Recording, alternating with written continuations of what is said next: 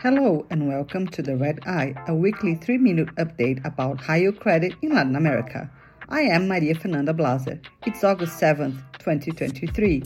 Here is what you need to know to start your week. In Brazil, mining company Samarco Mineração and certain creditors jointly filed a plan reorganization with the Commercial Court of Belo Horizonte. Bondholders will exchange their defaulted bonds for new 2031 notes, while shareholders Vale and BHP will give a $250 million loan.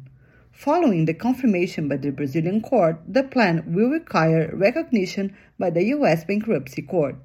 In Mexico, non-bank lender Tangelo entered into restructuring negotiations with certain holders of its senior notes due 2024. In January, the company said that it would not pay the coupon on those bonds.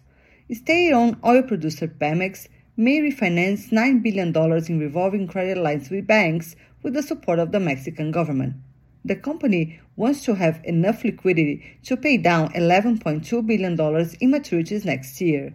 Appliance manufacturer Controladora Mabe will pay $181 million in debt maturing this year using cash on hand.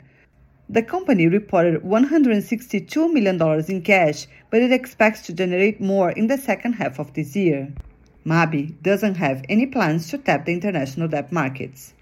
In Chile, salmon producer Nova Austral filed its plan of reorganization with a local court and offered to convert all its secured debt into equity, giving control of the company to bondholders and DNB Bank. The company will also try to raise $20 million in new money and repay environmental claims over the course of four years. Casino operator Enjoy is exploring alternatives for a possible business combination and hire financial advisor Asset Chile to look for potential investors.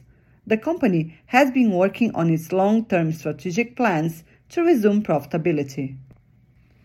Paraguay plans to issue $1 billion in sovereign bonds by January to finance its budget for next year and to pay down debt. The bond offering is subject to congressional approval. Thanks for listening to The Red Eye. You can now subscribe to The Red Eye in English, Spanish, or Portuguese, wherever you listen. For all the latest news on emerging market debt, check out REDD Intelligence at reddintelligence.com. See you next time.